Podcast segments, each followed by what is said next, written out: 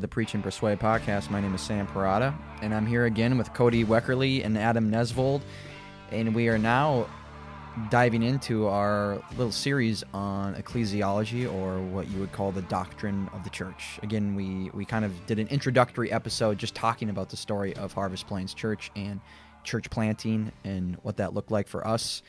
Uh, but now we're going to transition into more of yeah theology, doctrine, the Bible. You know, what is the church? Uh, how does the church function? Uh, and so, really, the topic today is just that first question: What is the church? What is it? Uh, and what I would like to start out with is just kind of a question of like, what are some misconceptions that people have about the church? Like, just some wrong ideas that maybe you've heard or run into before. And I'll just throw that up onto the table and we can just maybe have a little bit of a discussion about, yeah, just some wrong ideas about what the church is.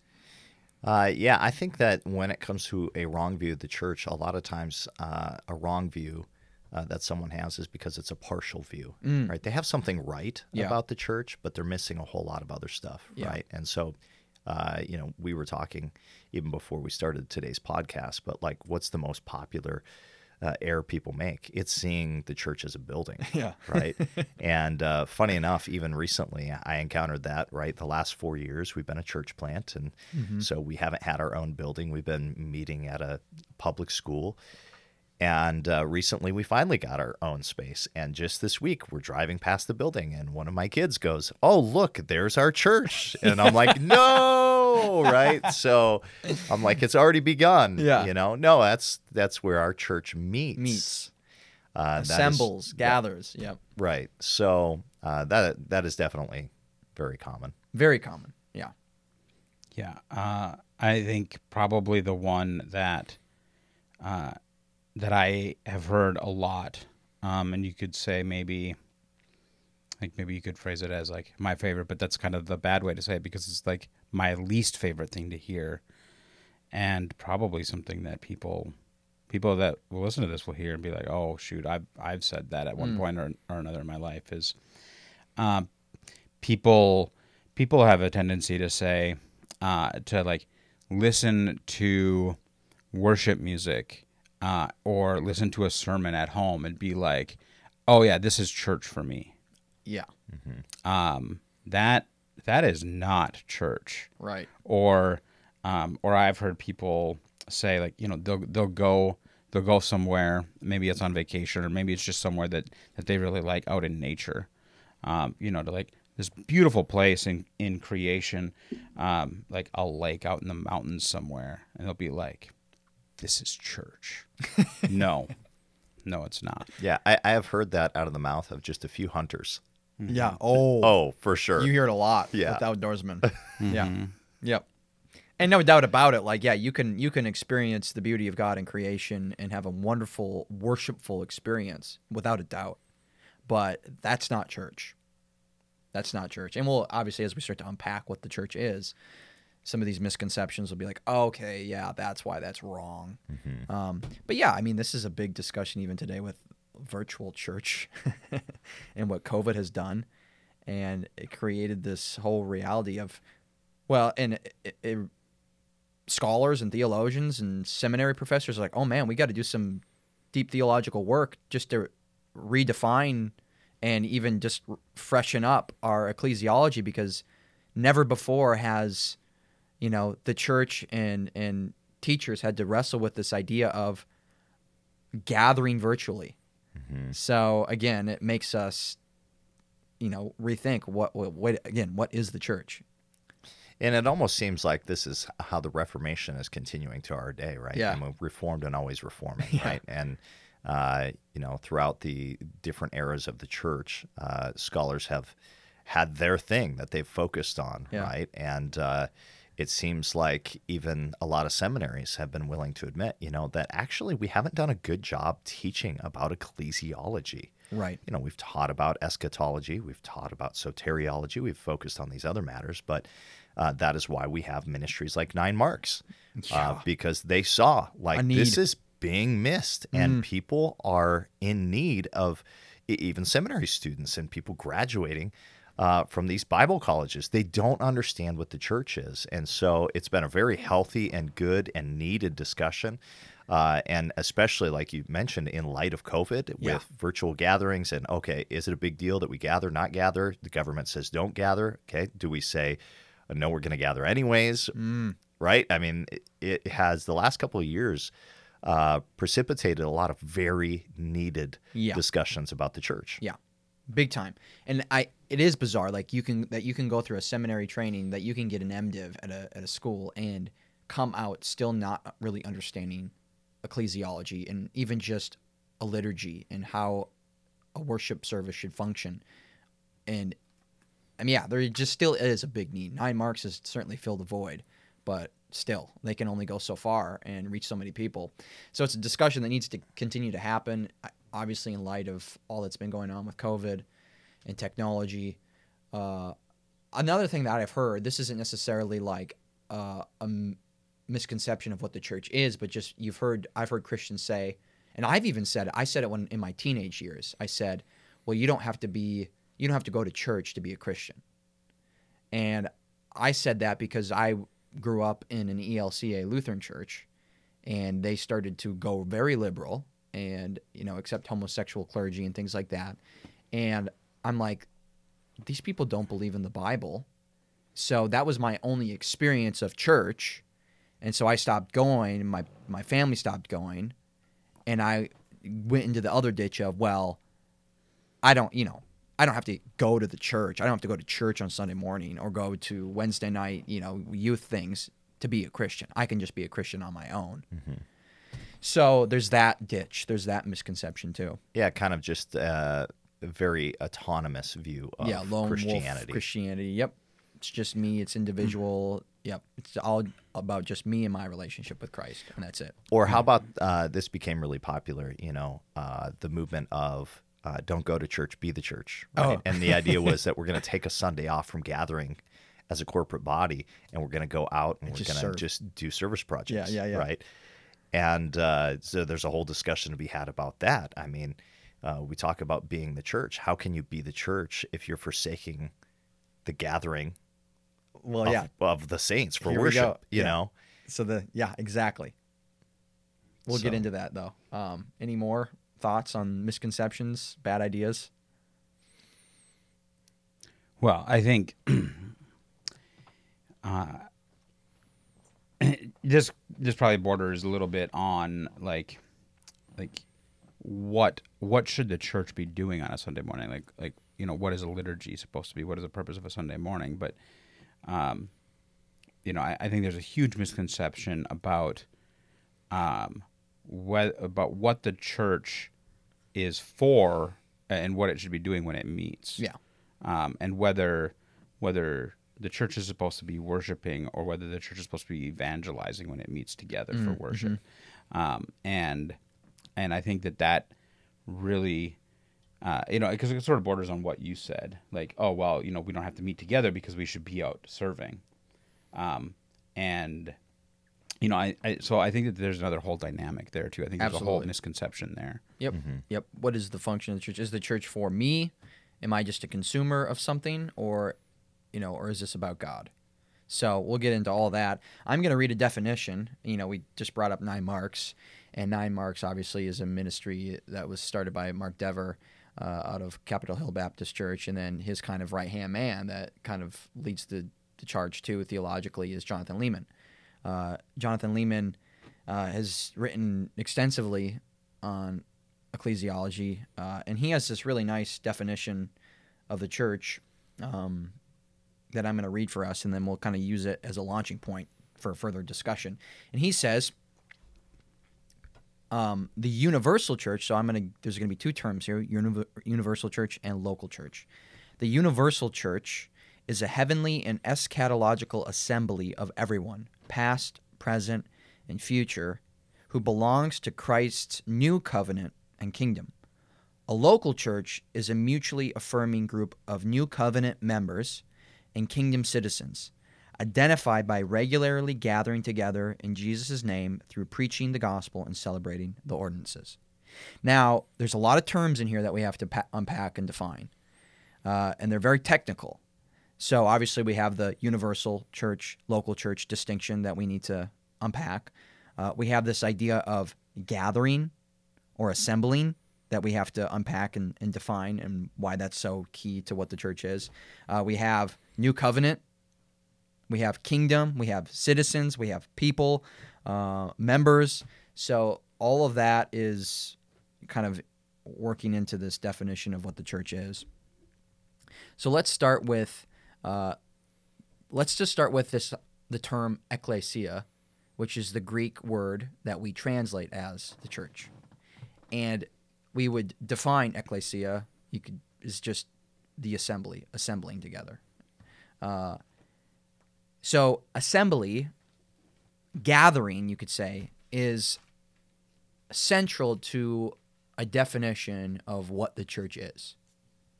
It is an assembly. It is a gathering. And and that obviously then starts to help us even correct some of these misconceptions of oh well, I can just do church by myself out in nature or I can just do church you know virtually uh, you know when I'm just in my PJs in my bed still with my virtual reality headset on uh, at at the core of what the church is is it is an assembly Mm-hmm. of people. Mm-hmm. Now, again, well, who who is it that are assembling? Who is it that are gathering together? And then we kind of broaden out, well, it's the new covenant people. It's the new covenant members. Well, what's that distinguished from? Well, it's distinguished from old covenant members and it's also distinguished from non-believers. So let's just let's just unpack that a little bit like the new covenant. What is what is this new covenant? Like what what do I mean by that? What does Jonathan Leeman Leeman mean by that?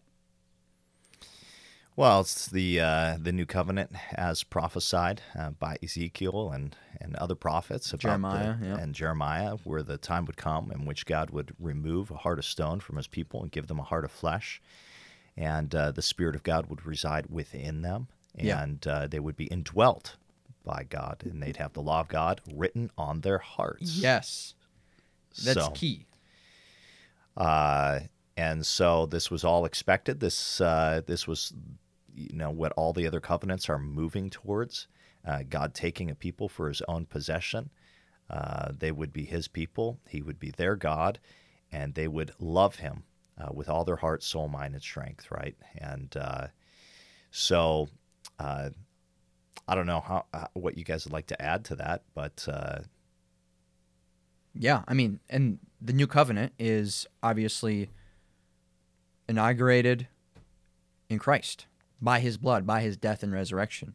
Um, and so the old covenant community, Israel, obviously. And the next episode after this one, we're going to start to talk about the relationship between the church in Israel and the church in the kingdom. And we'll get into more of the details of that. But for now, we just have to realize that there was an old covenant community, there was an old covenant people, and it was the nation of Israel.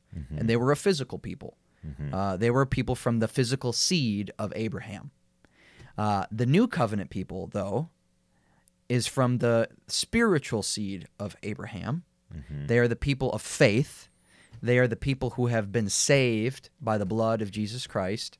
Uh, they are the people who, um, uh, yeah, have placed their faith in Christ and have received His Spirit. Jew and Gentile. Gentile. Yep. It all comes back to believing in Jesus Christ as their Lord and Savior. Yes, Yep. And uh, and they're regenerate. they are regenerated. Yep. Yep. And uh, as an outward sign of that inward work, they have been baptized. Yep. That's why Leeman says ordinances. Yep. And they have publicly identified themselves with the people of God. And then the ongoing sign of that inclusion with the new covenant people of God, of course, would be communion, the Yes. Lord's Supper. Yes, exactly. Yep. So, yes, w- the church, again, we say, oh, well, it's not a building, it's a people. And there's truth to that. Yeah, in fact, as you were talking about this, one of my favorite passages is actually right at the beginning of First Corinthians. And uh, here's what uh, Paul writes He says, To the church of God that is in Corinth, Yeah. Okay, so now we're talking about Local church. local church to those sanctified in Christ Jesus, called to be saints together with all those who in every place call upon the name of our Lord Jesus Christ, both their Lord and ours. And so I just love church. Yep, you see both local church, lowercase c, Yep. and universal church, uppercase c, Yes. all come together. Yes. Yes. And so Leeman, in his definition, he talks about past, present, and future. So, like right now, I mean, we can all think of like we we just lost a dear brother, Laird. You know, uh, what a couple months ago, a month ago, and and he is in heaven with the Lord right now, and he is a part of this heavenly assembly, this gathering all around the throne, worshiping God and and in a sense we are also the moment we're regenerated and and brought into the new covenant community um, when we're saved and the spirit comes into us makes us alive in christ applies the work of christ to our life seals us uh, we become citizens of this of, of heaven. We are part of this heavenly assembly uh, yet we're still here on earth. And so there's this heavenly assembly right now taking place. And in, in a sense it it is comprised of every new covenant member. Whether paul from the first century and peter and the, uh, the first apostles and the first christians in the first century uh, these saints from corinth uh, they are they are in heaven right now part of the heavenly assembly. Whether it's the person that is born you know 10 years from now who then becomes a christian and gets brought into the covenant community they are a part of this heavenly assembly. So that's what Leeman is talking about past present future. That's the universal church. That's the heavenly assembly. And we're everybody who is a new covenant member is a part of that one heavenly assembly. But then you have these local expressions and displays of it. They're, the the heavenly assembly is currently invisible to us. We can't see it. It's there. It's mm-hmm. true. It's real. It's in heaven. But we are called to put on display that assembly so that the world can see it. We're supposed to do what we're going to be doing in the new heavens and the new earth. Now in a smaller less fuller or purer way. And that's what the local church is. You could think about it, uh, and this is the language that I've heard Nine Marks use, but you could think about it um, in the in terms of um uh, embassies. yeah. The church is an embassy. yep. It's uh, it's an outpost. Yep. Um, of uh, of of heaven. Yeah. yeah, we're on foreign soil right now. You know, this world is still, you know, under demonic influence and satanic influence, and the nations still haven't, you know, come under the rule of Christ fully yet. Uh, and so, yes, local churches are these assembly, assemb- say it again. Embassies. There we go. I was mixing assembly with the embassy. I'm like, uh oh, my brain's confused. Embassies, yes, on foreign soil. So just like you know, in in a, in Russia, there's the U.S. embassy, and it's it's it's in a sense belongs to the United States. It's like U.S. territory, U.S. soil in a different country. And so wherever the church, the local church, or wherever New Covenant community members gather, that becomes, in a sense, sacred ground. Mm-hmm. It becomes this this visible Kind of footprint Yep. of God. manifestation Yeah. of the heavenly assembly on earth. hmm and that's why that's why uh, gathering and assembling like assembling the verb together physically where we're actually with each other. I'm not i'm not virtually hmm but physically gathering together. That that is key and essential to what the church is. Hmm you can't you can't have a bunch of people with virtual headsets on hmm acting like they're they're gathering together and saying that they're the church. They're not.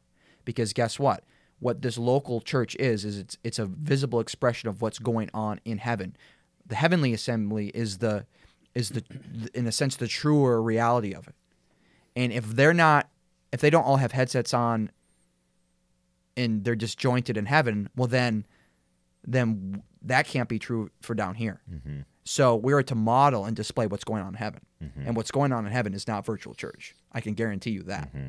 Therefore then virtual church doesn't shouldn't that's not church down here either. Yeah. And and I mean, you say that this is uh, in heaven, obviously a truer expression, uh, because on earth, right? Though we gather physically, Yeah. and uh, the physical church is represented by members who have been baptized, right? Yep. Who have publicly declared their allegiance to King Jesus.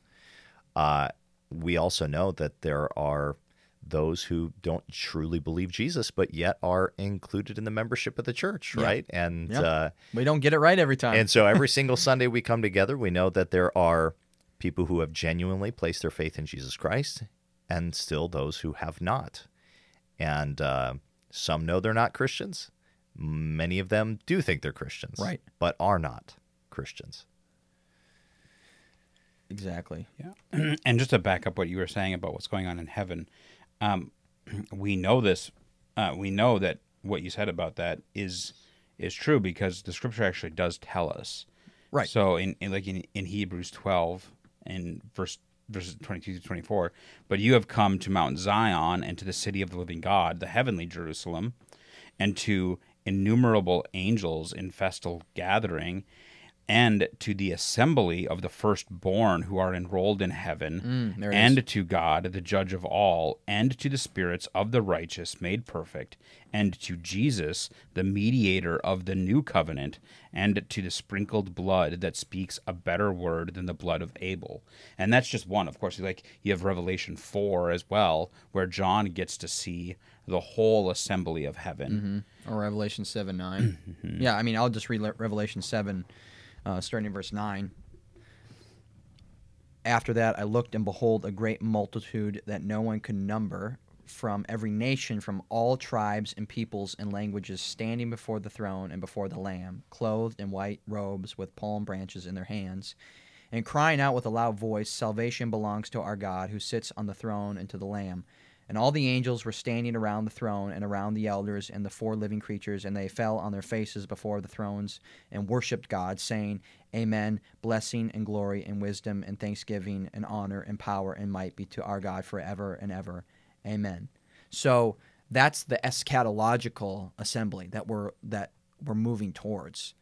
But it, it again is that heavenly assembly, and where all new covenant members, past, present, and future, from every tongue, tribe, and nation, will be gathered worshiping God. Mm-hmm. So we are have a, a, a very small, localized display of that going on all over the world with our local churches. Mm-hmm. But we are to model that. Okay, so the church is universal, the church is local, the church is an assembly, it's a gathering of new covenant members people who have been regenerated by the Spirit, saved by the blood of Christ. Now, the New Testament also refers to the church as the bride of Christ, the body of Christ, the temple of Christ. And so there's these different, yeah, different pictures that the New Testament gives us about what the church is. And and in a sense, they they key us into an aspect or an element of of again how to think about the identity, the ontology of the church, what it is. Uh, let's start with this idea of the bride. So, can I challenge you for a minute on that one? D- absolutely. Um, the New Testament doesn't actually explicitly state anywhere that the church is the bride of Christ. Okay. Defend yourself. The On guard. Yeah.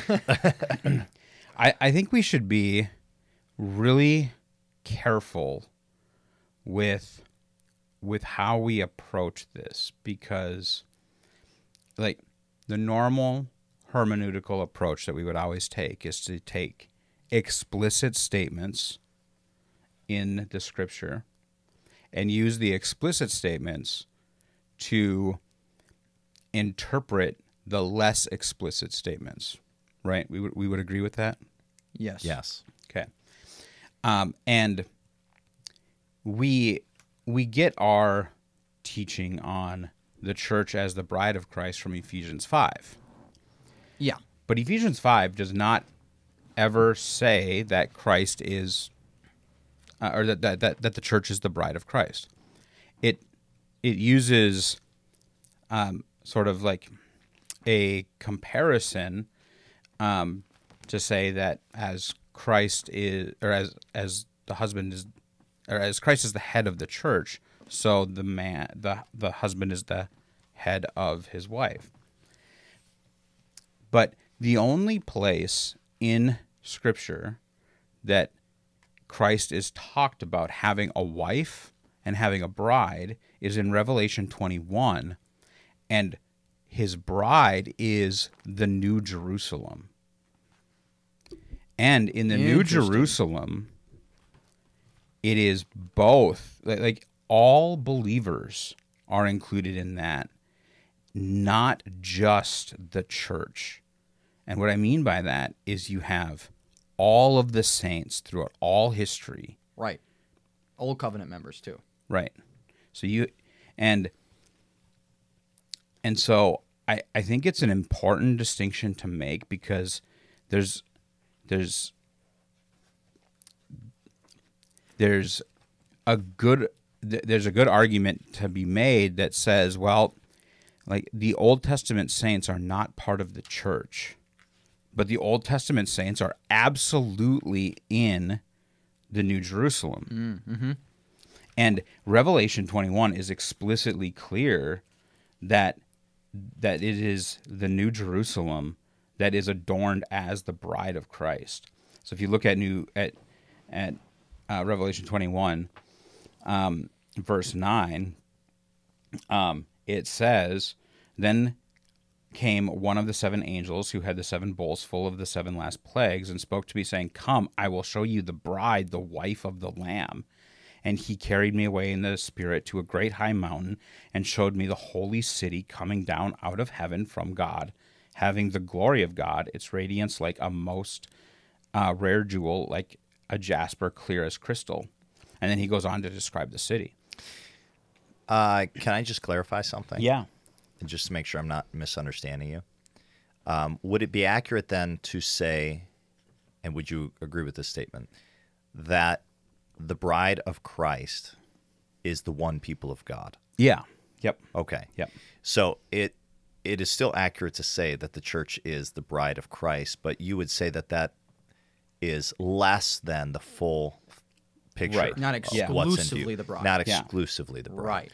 Yeah. But it's still okay for Christians to say, "Hey, we are we are Christ's bride." Yeah. And you would say, "Yes, As the people of God.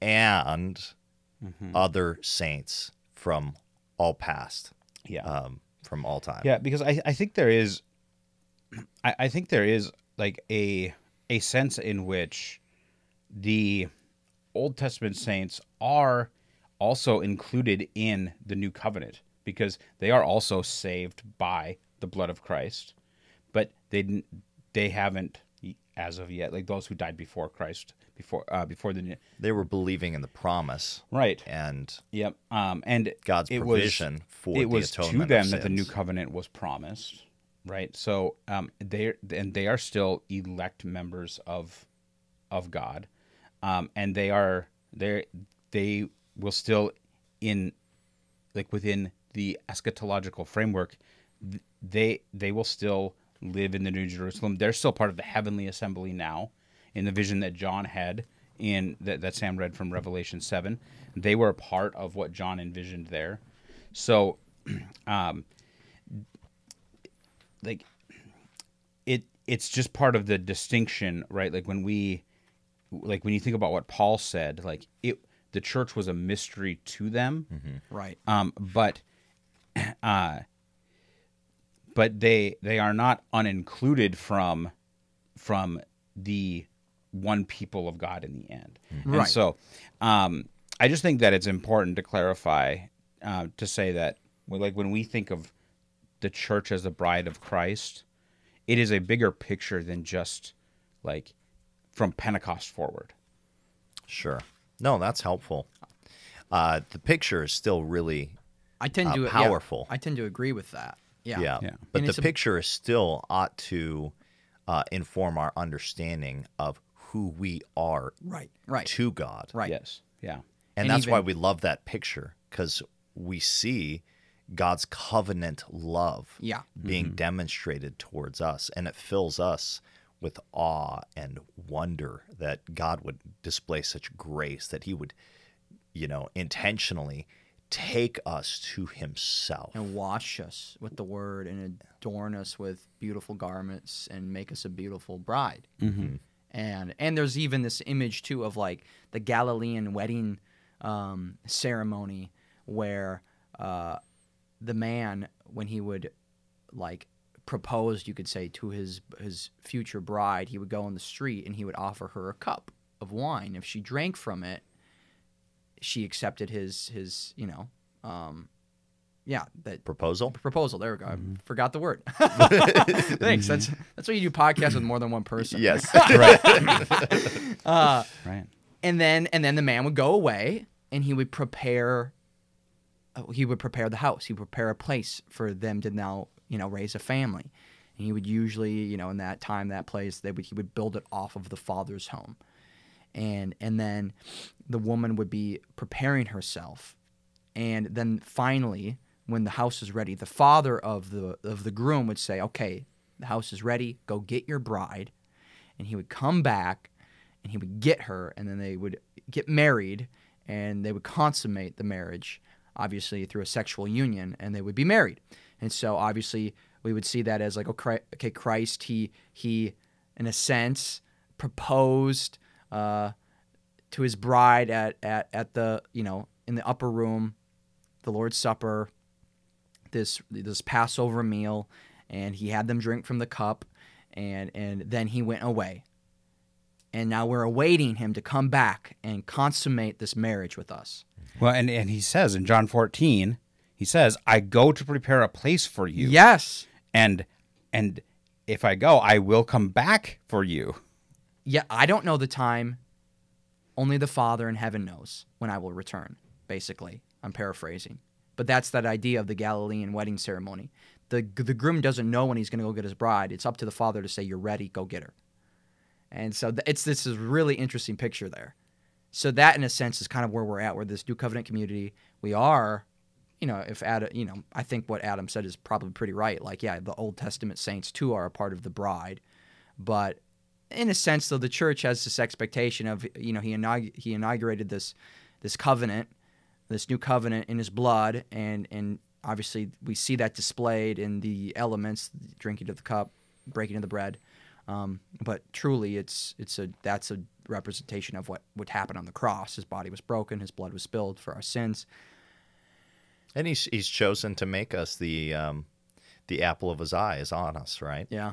And uh, he, he's chosen to dote on us and set his affection on us, Yeah. and he is committed to us. And Yeah. and it helps us understand how we relate to him. He's our he's our husband, so he's our authority, he's our head. We are to submit to him and to respect him in all ways as the wife does to her husband. So all of that is a part of the thing. I think the thing is like okay, bride, family of God, you know, temple, um, all these all these different imageries. They they're all we can't take one of them in totality and say that is it. Yep, they're mm-hmm. all kind of giving us a different perspective of what we are and who we are as the church. And we need to take all of them together and, and kind of piece it together because one just taking one of these these images or analogies the bride whatever the family the household whatever it is, mm-hmm. and making that all that we are then misses something. Right. so no i think that's good Yeah, Uh, and I'm not trying to like throw out the Ephesians five um, imagery that's used because it's obviously very important. right right But I'm just trying to make sure that that we properly understand it with where the New Testament uses the most explicit language of Yeah, that's who who the bride of Christ is. That's good. Now, the the household, the temple analogies, that can get a little confusing, Mm-hmm. especially uh, for us who do see, and as we'll unpack in the next episode, who do see a distinction between Israel and the church. Um, so, you know, the temple in the Old Testament was a place where God's presence dwelled. Like that's where it, God manifested his presence in the temple or in the tabernacle before the temple. And and now in an interesting and mysterious way like we as the new covenant people obviously each individually we are the temple of the Holy Spirit.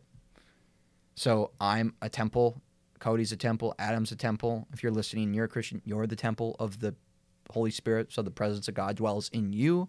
But then also though as all a part of one family, one household, one body, God dwells, manifests his presence corporately, I guess you could say, among all of us. Mhm. And in a way, then we are a type of temple. Mm-hmm. And Christ's body, in a sense, is the temple now. It was, you know, you can think of what he said I'm going to tear down this temple or whatever, and I'm going to raise it up three days later. Like he's talking about his body. He's going to die, and then he's going to be raised to new life. So there is that reality too. Uh, so in in a sense, yeah, the church is the place where the presence of God dwells among His people corporately and individually. The Spirit dwells in each one of us too. So there's that. You have any thoughts on that? I mean, we don't need to like labor it too much. There's this big looming elephant in the room, though. I think we'll get it. We'll we'll just table for f- subsequent discussions, just about this idea of the temple. You know, the physical temple, and how that relates to the nation of Israel and and the premillennial kingdom. There's that big elephant. I don't want to poke that elephant yet. I mean, I, I, I think also like there's the there's also the concept of the temple is where um, the the Jews went to worship, right. and so when you think about uh, the church assembling together, worship ha- occurs there as well. Yes. So Yes. I, I think that's also important. Yes, and yeah, the the worship of Yahweh in the Old Testament and in the Old Covenant community, yes, was localized around the temple, and and then what was going on there too was the offering of sacrifices, mm-hmm. animal sacrifices. So now we have one sacrifice once and for all, Christ Himself, the Lamb of God, and when we gather, obviously we're we're gathering, as Leeman said in that original des- definition, around the preaching of the gospel, and around, you know, the the taking of the ordinances or, or doing the ordinances, displaying the ordinances, baptism, and Lord's Supper. So we're no longer offering continual sacrifices like the old covenant community did in and around the temple. Now we are the temple. God manifests His presence with us, and we are remembering and celebrating the one sacrifice that Christ did for us. Yeah, and I, I, I guess I'm just thinking about when uh, Jesus reminds uh, the woman at the well, where you know, you, yeah you're not going to worship here or anywhere else. Yeah. but the true worshipers of God are going to worship in spirit and truth. Yes. I mean, that was forecasting what was to come. Yep. Our reality of having the Spirit residing in us. And guess what? It's not necessarily a place, Right. it's in a people. Yes. Hmm. Exactly. Yeah, and and I think there's like it's important to say that you know the the Old Testament saints under the Old Covenant um, sacrificed animals at the temple as um, uh, as part of their worship because that is how God commanded them to worship. Yeah. And we don't sacrifice animals now because Christ fulfilled those sacrifices and that sacrificial system. And so we are we are not commanded to sacrifice animals now. Um, and uh, like all that to say that um, God has something to say about the way that we worship Him, and we should obey what God has to say about the way that we worship Him.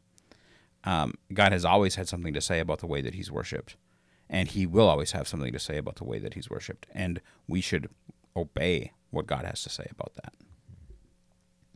Absolutely. The body analogy. I mean, any thoughts on that? Like we are the body of Christ. The church is the body of Christ. Obviously, we see that big time in 1 Corinthians 12, 13, 14, especially as it pertains to spiritual gifts. Well, it's definitely a powerful picture of the unity within the diversity. Yeah, I think so.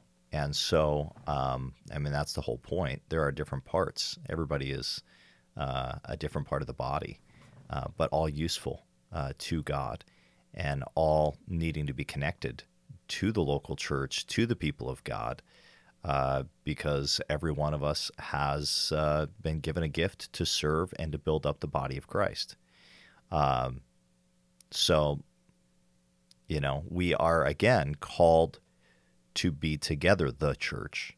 Uh, you can't get this idea that there's such a thing as this lone wolf Christian. Uh, it's not God's design uh, that you know we just keep to ourselves, and you know I can be a Christian without the church. Well, mm, that's not the picture that we see in the New Testament. If you're a Christian, you've been called to Christ, which means you've been called into His body, into His household, along with the other saints. Uh, so I guess yeah. that's what I'd emphasize in that regard. Yeah, I mean, isolation is a tool of the devil. Yeah, and I mean it's it's evident throughout Scripture. I mean, right from creation, God said, "It is not good that man should be alone."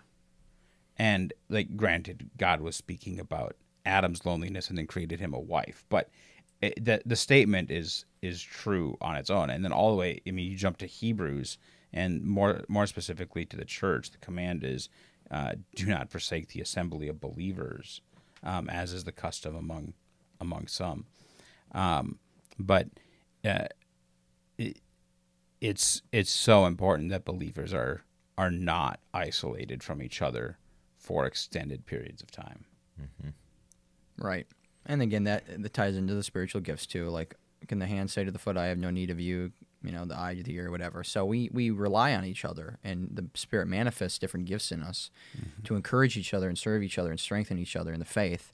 And we need each other in that because we, n- none of us has everything that we need in ourselves. Mm-hmm. And the Spirit does that intentionally. Mm-hmm. He manifests different gifts in different people so that we need to rely on each other. Mm-hmm. So there's that reality. Where people have gone into error, um, some Catholic theology has gone into error is is uh, blurring the creator and the creature distinction, and that if the body, you know, if we are the body of Christ, then we are Christ. We are all of Christ, and that's that's getting into error. Totus Christus, I think, is like whatever the the Latin phrase or whatever, something like that. But um, and it's something that Augustine kind of put forward as well, and and that's that's taking it too far. That's ta- it's blurring the lines. Like, yeah, we are the body of Christ, but we are not Christ. Right. We're not Christ. We are distinct from Him still, and uh, we can't take you know any metaphor, any analogy. If you, if it's taken too far, it starts to you know you're going to bring it into error. Right. So we have to we have to take all of these analogy and these metaphors and, and, and pictures of of the church, you know, not too far. We can't take the bride too far. We can't take the body too far. We can't take the temple too far. They're all kind of giving us a, a picture of, of something, uh, and we have to take them all together and and not take them again each of them yeah all the way to where we're getting into some heresy or something so okay well that that is in a sense what the church is um, you want to add anything no, I mean, we have spent a lot of time here just talking about what the church is. Yeah. And that really is an essential starting point. Right. And we have to start there. You have to start there. You get yeah. that wrong, uh, you don't understand what the church does. Right. Uh, and unfortunately, uh, at least in our just modern day society, we usually think about things just in terms of function. We are very pragmatic people. Yeah. Right. And so it's almost like that's the starting point for a lot of people. Like, oh, you're a church. What do you do? Uh, well, kind of got to back up the horse a bit here because um, you need to understand what the church is, or you want to understand what it is that we do. Right. Uh, and a lot of the things that the church ends up actually doing, if it's a faithful church, is going to look rather foolish. Mm-hmm. For sure. just a worldly perspective. For sure. Yeah. Um, is it is it just a social institution? Are you there club? for the good of are you yeah, are you there for the good of society? Is it there to be a social club, a place for people to connect? Yeah. Uh, a place to just do good in the community. Place you to know. sell insurance. Right. you know?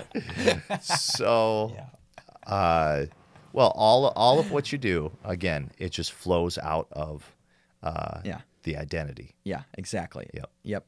So Yeah, and we could even say, um, yeah, the ontology is fundamental, and then you can get on into the economics of the economy or the functionality of that. But it stems from being. It stems from who you are, what you are, your identity. yeah and can i just say uh you know as as the pastor in the room here Yeah. right like that uh you know this is the problem we make at an individual level Oh, right? yeah. where it's like the most important thing that you end up having to bring up in counseling sessions has to do with identity Yeah. who are you Yeah. you know um because we're judging ourselves just solely off of what we do yeah. and uh, the measure of our uh, life, we look for fruitfulness. Mm-hmm. And it's like, am I doing this? Am I doing that right? Is God happy with me? Yep. Is he upset with me? And it's like, Back up. who are you? Yeah. Are you in Christ? Yep. Guess what? Therefore, there's now no condemnation of those Yeah. who are in Christ Jesus. And Yeah. you are. Uh, you are the apple of God's eye. You Yeah. are his bride. You are his household. You are his all these different things. Yep. And His it's- child's. Yep. It's so true because like people, people fundamentally, like they either don't understand or they forget that first and foremost they are created in the image of God, and they forget that their value starts at that point. And then, like, and they get into all of these things like, oh well, you know, I I didn't do this or I didn't do that or I'm not as good as this person over there because I don't have this thing or that thing or I didn't do this thing that they did or that thing. Mm-hmm. And then and then they get so far off because of all the things that you said and then they forget that they're in Christ. So then they then they like just rack up all of this guilt and things and then it's like well are you in Christ? Then there's no condemnation like you said. It's yeah. Yeah. So I think it's a good point to turn towards Function. Function. Yeah. What does the church do? Yeah, what does the church do? This episode ended up getting a little bit too long, so we decided to split this into two parts. So obviously, you just listened to us define what the church is, its identity, its ontology. So tune into the next episode as we continue to talk about the function and mission of the church. But thanks again for listening to the Preach and Persuade podcast. Again, if you haven't yet left a rating on on Apple Podcasts or Spotify or Google Podcasts, please do that. With that would really help with the discoverability of the podcast. And also, I think pretty soon here, maybe it already happened, but AFCI is going. We're launching our new website, so make sure to check out afci.us to to learn more about our ministry. Thanks again for listening. Bye.